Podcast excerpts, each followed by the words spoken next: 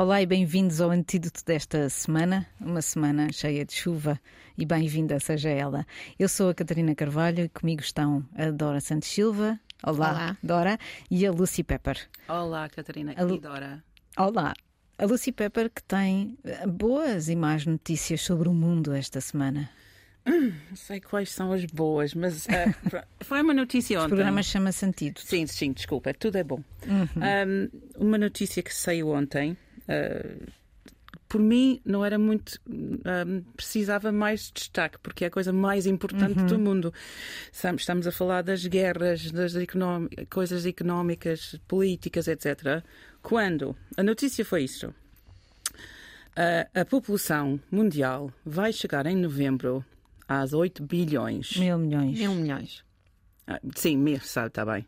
É porque em Esquece. português é mil sim, milhões. sim, é mil Oito milhões. mil sim, está milhões. bem. 8 mil milhões. Obrigada. Então, ah, a notícia eh, em parte foi isto, mas também foi a parte que é as ah, Nações Unidas pedem que o mundo não se envolva em alarmismo sobre isso, sobre esta, esta chega aos, aos 8 mil milhões, ah, que é muita gente. Então, ahm, esta foi a declaração de doutora Natália Kahnem, que é a diretora execu- executiva do Fundo da População da ONU. Bem, entendo o sentimento, alarmismo nunca é bom. Não ajuda nada, mas às vezes ah, tem que ser. Ahm, mas temos um problema. Por que temos um problema? Porque ah, o mundo está com bastantes problemas.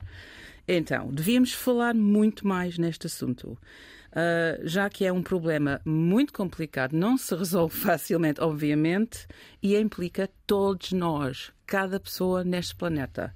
E não só, só nós os ricos ou eles os pobres, quer dizer. Um, e dependente das populações são as guerras e as economias e as políticas. E desigualdade económica só cresce com o crescimento da população. Porque a população só cresce nas camadas mais baixas. Exatamente. E pressão no ambiente só cresce. Claro. E pressão em recursos e território e, E água. água. só cresce. E nos países mais desenvolvidos, a nat- natalidade desce. A população envelhece ah, cada vez mais com os cuidados da saúde que temos e a nossa obsessão de luxo, que é a vida eterna que queremos no Ocidente. Ahm, ou seja, teremos mais idosos, cada vez mais idosos, que precisam de ser cuidados. E, e- e- acrescento, e é, Uhum. um- é algo que se verifica muito em Portugal com a pressão sobre o Serviço Nacional de Saúde, Yep. Essa opção de ser eternos que nós todos também temos e queremos viver o máximo possível em conforto, Hum. acrescenta que os cuidados de saúde são cada vez mais caros e cada vez mais desenvolvidos para prolongar essa vida, o que é bom, claro, mas Sim, mas acrescenta temos que ter essa conversa, na, porque é na- bom na terra. a- a, prolongar até onde? Para, para onde? Para onde? Ok, então, e no outro lado, a natalidade ah, está a descer aqui e Uhum. nos sítios mais ricos. No outro lado, onde, ah, a taxa de natalidade ah, está ainda alta e a população cresce e nos sítios mais pobres ahm, e nos pai- países menos desenvolvidos. Ahm, cada vez mais, e esta é a coisa que me custa, é cada vez mais há demasiadas pessoas nascidas só, só para sofrer. Custa. É, é, é crueldade. Hum, pronto. Então, podíamos falar o programa inteiro sobre cada um destes pontos que estamos a, que estamos a falar, mas resumindo, a única ou uma grande maneira de acabar com a natalidade alta é retirar, retirar as pessoas da pobreza. Parece agora uma miss a falar. Sim. Acabar com a pobreza no mundo. Não, claro, mas temos que. Não é acabar com a pobreza, não é possível, mas pelo menos quando, quando retiras as pessoas ou um, eleva- temos uma elevação de- de- de Isso significaria uma enorme eh, mudança global da, ordem, da ordem das coisas, que Hum. Aliás está toda distorcida neste momento, como disse o Guterres Isso. a semana passada, e isso implicaria um enorme grau de solidariedade e um enorme grau de não cinismo. É, o que é que é o contrário do cinismo? Sinceridade. Sim, eu não sei, eu sou muito cínica e eu acho que esta é uma boa, uma boa causa. É. Porque, mas pronto, temos, ao contrário, temos que combater não só a, a- natalidade alta, temos que combater o- o- a natalidade baixa. por, não podes dizer às pessoas: olha, já, já são ricos, precisam, precisamos que façam mais crianças. Não vai não acontecer. Vão, porque eles não precisam, não querem. Claro. Um, por isso, mas essa, essas uh, populações crescem, envelhecem muito, têm muitos idosos e um, a migração mesmo mundial é a única solução. Um, ou seja, há, há soluções, há, há, respostas e não falamos como deve ser sobre essas coisas. já não falamos. Não, não falamos sobre a idade, não, não falamos de uh, prolongamento da vida, não falamos de uma coisa que ela disse, essa, essa doutora Kahneman, que disse um, a migração as, as, novas comunidades imigradas têm uma taxa de natalidade superior, que não é um motivo de medo, que é verdade, mas ela continua. De facto, em termos da crise do envelhecimento, teremos que buscar soluções que incluam a migração das pessoas dispostas a ajudar no cuidado dos idosos. Ou é, seja, acho vergonhoso dizer isso, a pensar é nisso. Super... Oh, vamos trazer os pobres para Sim. nos cuidar. Pois. Não. Então, certo. é isso. É complicado é isso. e temos que falar mais disso, toda a sociedade. Portanto, o que tu estás a dizer, Lucy, uh, é que de facto os países desenvolvidos não têm uh, nascimentos suficientes, não é? Uhum. E os países em desenvolvimento têm nascimentos a mais. Uh, é óbvio que eu agora estou aqui a pensar, nós não podemos obrigar as pessoas a não ter filhos nem a ter filhos, não é? Claro. Isso é uma decisão de cada um. Um, embora nos países em desenvolvimento haja muitos nascimentos, não porque as pessoas querem, mas porque uhum. não há educação suficiente. Uhum. Nem cuidados médicos suficientes. Não é? E também Exato. porque as pessoas dependem dos filhos para, para se alimentarem e trabalharem. Portanto, daí que a, educa a, educação seja uma arma e vamos, estamos sempre a voltar à educação uh, para combater isso. Agora, eu, eu acho é que não podemos tirar o poder de escolha às pessoas. Claro. Mas falando aqui na, na questão dos países desenvolvidos, não é? Uhum. e Portugal é um deles, uh, a migração é a chave para os países com população envelhecida. E há, um, há um, um, uma palavra, aliás, uma expressão-chave que é muito importante, que foi lançada num relatório da ONU já em 2000, que diz respeito à proporção de migrantes necessários para contrariar a quebra de nascimentos, uhum. de população ativa e envelhecimento da população. É a chamada migração de substituição. Uhum. E em Portugal houve um grande estudo financiado pela Fundação Francisco Manuel dos Santos, desenvolvido no ISCTE, chamado Migrações e Sustentabilidade Demográfica, que concluiu que Portugal precisa de migrantes, inclusive é para a sustentabilidade da segurança social, que é uma claro. coisa que ninguém fala, não é? Não, por acaso até tem falado, mas não sob este ponto de vista. Obviamente que há uma resposta básica, dizer-se, ah, é preciso mais migrantes. Não, é, não é só isso, não é? A questão é um pouco mais complexa. Segundo o estudo, estima-se que em 2060 haja uma redução demográfica dos atuais 10,4 milhões para cerca de 7,8 milhões, portanto é substancial. Tal. É, é Portugal a desaparecer? Exato. em 2000, ou seja, há um envelhecimento da população, além de haver menos uh, nascimentos, o que exige que haja um saldo migratório, portanto, eles fazem estas contas, isto é que é a inovação do, do, do relatório, uh, que existe um saldo migratório global entre cerca de 2 milhões ou 2,3 milhões, que são os atuais, uhum. entre 2015 e 2060. Se o objetivo for manter o volume de população em idade ativa, uhum. então este saldo migratório deve uh, subir. subir. E deverá situar-se nos 3,4 milhões de migrantes, ou seja, daí precisarmos de mais migrantes até 2060. Certo. E, e, reparem agora tudo, tudo, todo o contrário que é este discurso em relação ao de as pessoas vêm para Portugal para nos tirar os nossos empregos. Aliás, não vêm. Há uma escassez enorme de mão de obra que conta também, eu não sei se estes números da Fundação Francisco Manuel dos Santos o, o indicam, há 20% dos jovens, ou seja, das hum. pessoas entre, julgo que é os 18 e os 34 anos, que não vivem em Portugal. Ou seja, 20% da população portuguesa, entre os 20 Isso e os 30, é, é muito, gigante. é gigante e é. tem a ver com determinadas questões que nós não conseguimos resolver, mas que tem a ver também com aquilo que tu disseste, que é com a liberdade de escolha. Quando tens um mercado comum de pessoas e bens, como é a União Europeia, é óbvio que as pessoas vão escolher viver onde é mais lucrativo para elas e, portanto, Portugal tem duplo desafio para, pela frente. Tem o desafio da segurança social e tem o desafio da economia em geral. Hum. Estão ambos ligados, obviamente, mas se as pessoas não querem viver em Portugal porque acham que em Espanha pagam mais salário ou em hum. Inglaterra hum. ou onde for, elas irão. E não há nada hum. que se possa fazer para o, para o impedir dessa forma. Tendo em conta que nós, em Portugal, ainda tratamos os nossos migrantes de forma muito aleatória, não é? Por isso, por tudo isto, e como a Lucy dizia, é que é um enorme cinismo a, a, maneira como, por exemplo, os imigrantes continuam a ser tratados nas plantações de, do hum. sul uh, do Alentejo, em Odmira. Esta semana houve notícias, e foi porque eles chegaram também a Lisboa, que há um grupo de quase 3 mil timorenses que vieram para Portugal trabalhar, trazidos pelas máfias, hum. e são estas máfias que prosperam quando não há um controle saudável Sim. da imigração. Ou seja, eh, estas pessoas que chegam pagaram 2 mil dólares para vir trabalhar na agricultura e eu pergunto quem olha para estes fenómenos migratórios há tempos, porquê é que nós não fazemos políticas de, eh, de, de chegada? Ou seja, porquê é que não fazemos políticas de atração de migrantes? Porque é preciso. Porquê é que estamos nas mãos destas pessoas que, no fundo, o que fazem é tráfico humano? Não são mais nem menos do que escravos uh, pagos, porque pagam 2 mil, 3 mil dólares para chegar a Portugal. Hum a pessoas que os põem cá, eles nem precisam disso porque têm visto, ainda por cima, os timorenses, e depois os abandonam quando não precisam deles.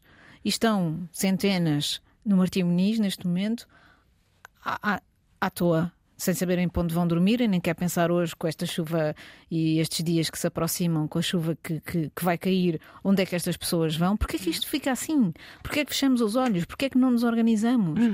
Porquê é que temos uma política de, dois, de, de, de digital nomads, de nómadas digitais, que permite yeah. a abertura do país a quem ganha 2.800 euros por mês, pelo menos, uh, e que, que, continuará a trabalhar para fora, portanto é só figura de corpo presente em Lisboa, ou é no Porto, ou nas grandes cidades de, de Portugal. Hum.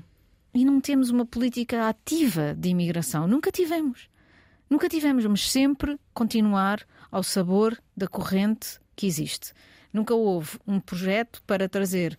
Nós precisamos de 50 mil pessoas no Alentejo para tratar dos alfaces que vão para a Inglaterra depois.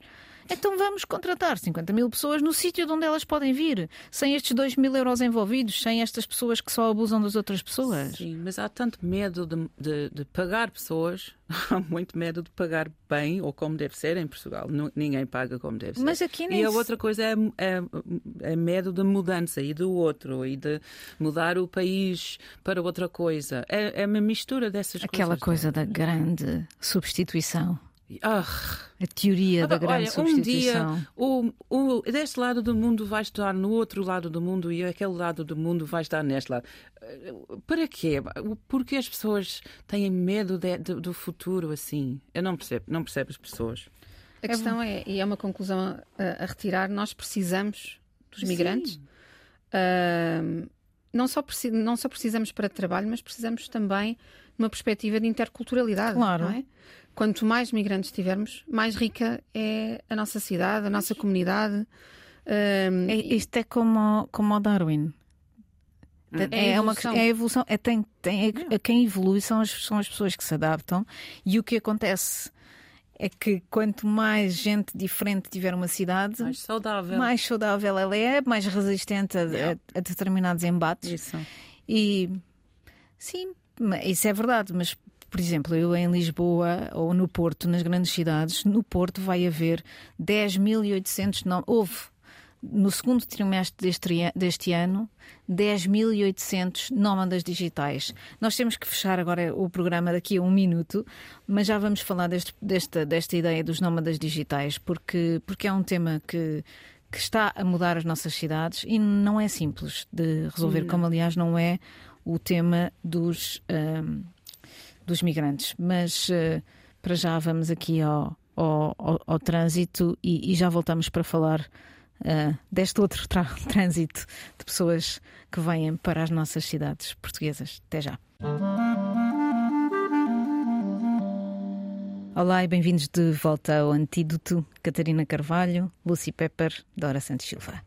Estávamos aqui a falar antes do intervalo da, desta bomba relógio nas grandes cidades portuguesas e nas pequenas também, diga-se de passagem, que uh, já não são os vistos gold, ou seja, já não são aqueles milionários que compram uh, uh, ou que investem melhor, investem, que investem suficientemente em Portugal para conseguir um visto de residência que lhes permite circular por toda a União Europeia. Já não estamos a falar desses, mas estamos a falar da nova regra do, da lei uh, dos estrangeiros, da lei de, de imigração, que uh, dá, uh, abre portas a quem ganhe 2.800 euros no seu país de origem e queira vir viver para Portugal e trabalhar à distância sem precisar de ter um patrão português ou sem precisar de pagar impostos em Portugal. Uh, nos últimos tempos uh, tem havido uma tal como todas as polémicas uh, das redes sociais, alguma polarização sobre este assunto. Há quem até acuse quem critica estas pessoas que vêm para Portugal do mesmo ponto de vista que, ou seja, posto de forma diferente. Normalmente, a extrema-direita considera que uh, os imigrantes vêm tirar-nos os nossos trabalhos. Mas desta vez, em relação aos estrangeiros que vêm viver para as nossas cidades, é a esquerda que diz que estas pessoas vêm tirar as nossas casas. E perguntamos-nos se isto não é o mesmo tipo de pensamento, ou seja, xenófobo e anti-diversidade. No fundo, uh, os dados estão lançados. Há, segundo o Jornal Expresso, esta semana, no segundo trimestre do ano deste ano, ano, portanto em 2022, chegaram ao Porto 10.800 nómadas digitais, 10.800 pessoas que estão a trabalhar à distância, o que corresponde a uma média de 3.600 chegadas por mês. Não há dados concretos sobre Lisboa, mas tudo indica que devem ser semelhantes, até pela quantidade de pessoas que vemos a chegar em Portugal. Esta manhã estava a falar com um estrangeiro em Lisboa, um italiano, uh, que, que, vive cá há mais de 10 anos e que uh, não consegue comprar uma casa porque, sendo italiano e vivendo em Lisboa, apesar de ser expatriado, não ganha pelos valores europeus, ganha por valores portugueses e, portanto, não consegue comprar uma casa. A Lucy Pepper também chegou a Portugal há uns tempos. Sim, e tem. e nessa altura. Eu, hum. eu Quando é que chegaste, por falar nisso? 99. Ok. Isso era, mãe, era mãe, não estava a trabalhar na altura. Ok. Mas uh, coisas mudam. Então. Um, mas ao longo O que é que te irrita últimos... nesta questão dos nomes? Opa, olha, eu, já sabem, porque já a, conversa, a última conversa que tivemos há, há bocado, eu tô, sou completamente pró-migração e migração para as misturas de todas as pessoas, mas a, a migração, ser imigrante ou imigrante, tem responsabilidades. Okay. As pessoas que vêm cá para trabalhar, para criar uma família, para um, entrar e integrar-se numa sociedade ou outra, essa é uma responsabilidade. E eu tenho conhecido uh, vários uh, nómadas digitais. Vêm cá, fazem o surf, comem bem, uh, pagam as rendas mais altas, aumentam os preços das, das rendas e depois de um, um certa altura, um certo tempo desaparecem, voltam para outro, o, o, seu país ou para outro país mais, mais que também tem sol e areia e, e surf. Não é todos, obviamente, mas é essa coisa, migração tem as, as, as responsabilidades nos dois lados e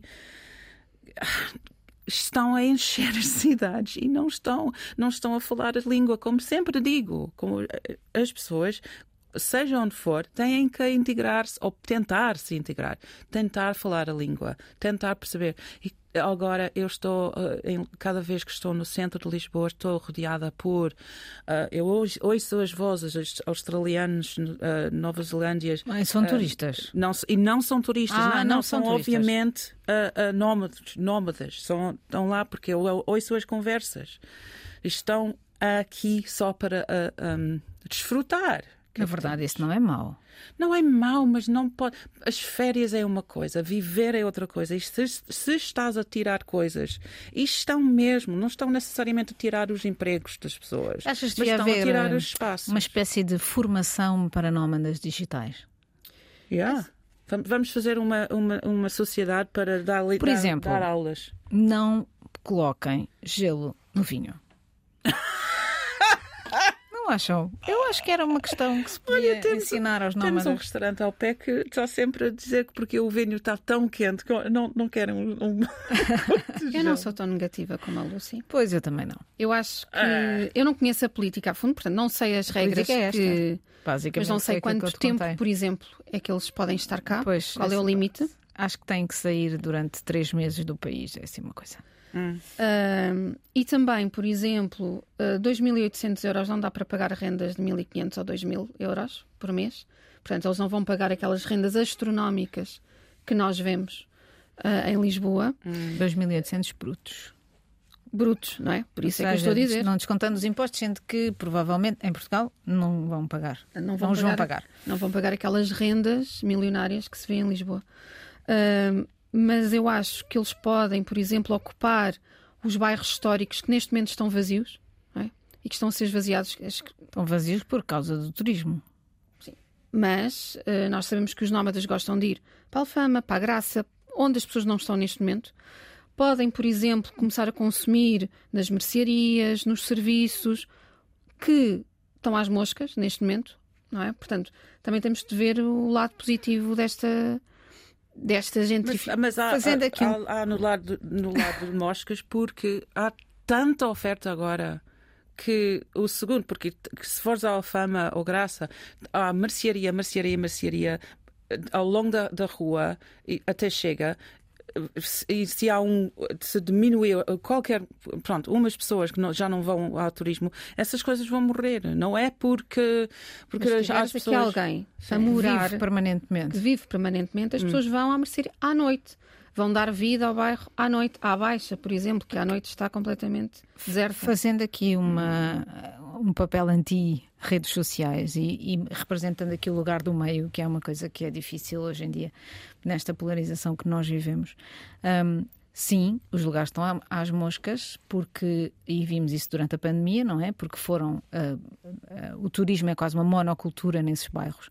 No entanto, é preciso que haja alguma organização na cidade e nas cidades, e estamos a falar sobretudo de Lisboa e do Porto, se bem que já há, por exemplo, em Évora, com a história da com a questão de, dos vistos gold já não poderem ser entregues em Lisboa e no Porto, mas sim noutras zonas do país mais de, eh, de- desvalorizadas. A Évora está a, ser- está a sofrer o mesmo. Há uma série de empresas de construção e de investimento em Portugal que estão a trabalhar nessas, nessas pequenas cidades, já criando esses espaços para que estes nómadas digitais ou outro tipo de vistos eh, que queiram vi- viver para Portugal, não viver, mas eh, comprar um visto em Portugal, é isto que se trata, tenham a possibilidade de o fazer nessas cidades, nomeadamente Évora. O centro histórico de Évora está em grande revolução por causa disto, ainda ninguém falou, acho que disto muito na imprensa, mas é assim que está a acontecer. Dito isso, se essas casas ficarem com gente em, em permanência, ótimo. Não sabes se vão ficar ou não. E há um outro ponto de vista que é, não é? De certa forma, há aqui uma certa inconstitucionalidade nisto tudo, não é? Porque, e não é? E a Suécia já questionou isto em relação a Portugal. Porquê é que um estrangeiro não há de pagar impostos? Porquê é que eu pago impostos e um estrangeiro não há de pagar? Ok, eu acho que até muitos deles viriam à mesma, pagando impostos cá, mesmo sendo caros, porque a vida em Portugal não é a vida num país, olha, raramente temos um dia como o de hoje, não é? E portanto, há, há muita gente que provavelmente quereria viver para Portugal, mesmo pagando impostos. O, que, o que nós temos que pensar é que há 10 anos, quando se começou a falar disto tudo, a, a ideia era sair da crise de, 2000 e de 2009, não é? 2010, 2011. Portanto, há 10 anos, tudo isto era muito simples. Era, venham, tragam os vossos euros, tragam os vossos dólares, tragam os vossos yuanes. Agora, já se percebeu a catástrofe que pode ser para uma cidade, ou sobretudo para o centro de uma cidade, deixar tudo ao mercado. E o que é mais irónico nisto é que em Portugal são é, os partidos não se distinguem muito em relação à esquerda e à direita nisto, não é? Porque as políticas de eh, gentrificação e de trazer estes estrangeiros para Lisboa e não, não intervir do ponto de vista de- do que é a cidade, por, por eh, absurdo, não há nenhuma lei em Portugal que impeça a baixa toda de ser um enorme hotel. Não há nenhum mecanismo legal que uma Câmara Municipal, seja ela de esquerda ou de direita, possa utilizar para modificar os usos de um prédio. Porquê? Porque o plano diretor municipal diz o prédio. Isto é no Lisboa e no Porto, é igual. O prédio diz, o, o PDM, plano diretor municipal, diz que o prédio pode ser para turismo, para comércio ou para habitação hum. ou para escritórios. E a Câmara não tem nenhum mecanismo legal para dizer não, este prédio aqui não faz sentido ser mais um hotel. Já há cinco hum. hotéis nesta rua. Não vamos fazer aqui mais um hotel, vamos fazer aqui escritórios, vamos fazer aqui apartamentos. Uma cidade, como há pouco dizíamos, que só tem um uso, hum. mais perto fica de, se aquele uso tem um embate económico, há uma crise, há uma pandemia, acontecer o que aconteceu em Alfama. E muitos dos apartamentos de Alfama foram uh, alugados a pessoas a tempo inteiro. Sim. Mas, mais uma vez, cuidado, porque o que está a acontecer, e nós conhecemos bem melhor a situação de Lisboa, mas no Porto, como vimos estes números, é igual. Nas grandes cidades, pode haver aqui uma revanche contra estes estrangeiros que vêm ocupar os nossos lugares. Eles não vêm ocupar os nossos lugares, eles vêm porque podem. Yeah. Não é? E, portanto, quem tem que impedir é que haja esta mudança social e que possa haver algum problema até social eh, nesta, neste barril de pólvora em que, as, em que estas cidades estão a tornar são as regras, são as leis, hum. são as, a ideia de que não se está a privilegiar uns em relação aos outros e que há uma homogeneização de condições, não é? Sim, é, como sempre, parece que a única coisa que fala é dinheiro. É, é mesmo. É a coisa mais triste hoje, hoje em dia. Que mesmo que falamos e toda a gente fala, ai, temos, queremos uma sociedade mais igual e mais justa, etc. Não, é só o dinheiro que fala. É, é muito triste. É verdade. Então, é o antídoto. Isso é. Uh, pronto. Olha, por falar em, por falar em estrangeiros, eu, eu tô, estou chocada com uma situação que aconteceu e estou chocada com o que está a acontecer nas eleições no Brasil e temo em. Estou em em transe à espera de, dos resultados. Não sei se vocês viram, mas esta semana um, houve um vídeo que foi tratado pela campanha do Lula como se fosse a campanha do Bolsonaro. Não sei se viram. Não. viram? Então, para explicar, é um vídeo em que o Bolsonaro aparece a dizer que uh, encontrou umas miúdas uh, venezuelanas e que eram 14, portanto tinham 14, 15 anos, e ele usa a expressão pintou um clima Sim. e foi ter e foi, e foi seguiu-as, foi ver o que é que elas faziam e achava ele que elas eram prostitutas, uh, porque estavam todas muito bem vestidas e não sei o que mais e depois chegou-se à conclusão de várias coisas. Entre elas, que elas não eram prostitutas, eram miúdas que tinham sido apoiadas por uma associação de refugiados da Venezuela e por isso estavam todas bem vestidas. A seguir, uh, acusaram o Bolsonaro de ser pedófilo porque ele usou a expressão uh, pintou um clima. Hum. E, e, é impressionante porque é exatamente a questão, é, é exatamente a questão das fake news, que é, é aquilo que, aquela palavra que a Lucy usou outro dia, desingenuidade. Toda a gente sabe que ele não é pedófilo, mas usou aquela expressão contra ele, sem precisar de provas. É uma ideia que prevalece e pronto, fica no ar. Não é preciso ter lógica, é, é preciso apenas ter um, é uma é um salto, um salto lógico para uma dedução que a gente sabe que não é verdadeira, mas que serve para atacar o outro. Yep. E isto foi usado pela campanha do Lula, porque naquele caso, hum, hum, aquelas miúdas, ele fez duas coisas negativas como presidente. Acusou-as de serem prostitutas, sendo elas imigrantes venezuelanas, e segundo, se elas eram de facto prostitutas e eram menores, ele tinha que atuar. E, portanto, o hum. pintar um clima é a menor das questões nesta, nesta cena toda. E foi isto que aconteceu, e é, e é nisto que nós estamos. Sim, eu também penso que, aliás, nestes 10 dias que faltam, não é? Vamos, Sim. Há que ter muito cuidado, porque se vai falar tudo menos das eleições e do que se deveria falar, não é? Um, e as notícias falsas vão imperar e vai-se tentar queimar os dois candidatos na fogueira, portanto, e vai-se tentar. Um e o outro. Um e o outro. E é claro. é isso que é terrível, claro. é que essa, essa é a vitória. É a humilhação total. Já ganhou. Sim, a humilhação total. A desinformação já ganhou. E, e, portanto, eu acho que vale tudo para retirar a atenção das pessoas do que, do que verdadeiramente importa para o que não importa. Portanto, o espetáculo aqui é o que vai dominar nos próximos dias. Eu, Eu espero que as pessoas se centrem e se concentrem naquilo que realmente importa. Sabes que é uma tarefa impossível. Bem, e para falar em temas polémicos e que não se costuma falar nesta hora do dia, vamos falar de menopausa. Yay! Vamos falar de uma coisa que tem a ver com, no fundo, o reconhecimento e a, a ideia de que as mulheres também são metade da população. A propósito de, da Naomi Watts, que é um, a atriz, aliás, tem agora uma série nova que a Lucy já viu. Como é que se chama? The Watcher. E eu também já vi. Ah, também já Toda. viste? The Watcher. Ah, e que ah, é capa de uma revista ah, esta semana em Inglaterra. E, e a propósito do seu site, que ela fez um site de reconhecimento e sensibilização para o tema da menopausa. E há aqui uma questão que nos incomoda às três, como mulheres, que é esta ideia de que se tem de ser sexy na menopausa. E há uma notícia, houve uma notícia esta semana, a Lara Piovani, que é uma atriz brasileira que toda a gente conhece das novelas, muito gira, interessante, ah, e que, e que ah, e a notícia dizia ah, Laura Piovani, sexy na menopausa. Ah, eu não quero ser sexy, eu quero ser vi- visível. Só. O que é que isso quer dizer? Porque desaparecemos quando somos mais velhas. Eu, eu, como, eu já, já viram, eu visto em amarelo, riscas, vermelhos, etc. Sou invisível numa loja, numa fila, entrar no metro. As pessoas em- me- mesmo não me veem. Não me veem. É mesmo irritante, mas é pronto. Eu, acho, eu sei que muitas mulheres sofrem disso, mas obviamente vocês são suficientemente novas para não sofrer isso. Eu quero normalizar a ideia de que não se tem que parecer 20 anos quando se tem 60. Uhum. Acho que nisto a Simone de Oliveira é espetacular. Rugas e mais rugas. E ninguém, nada contra quem não quer ter rugas e faz, e faz plásticas. Mas Sim.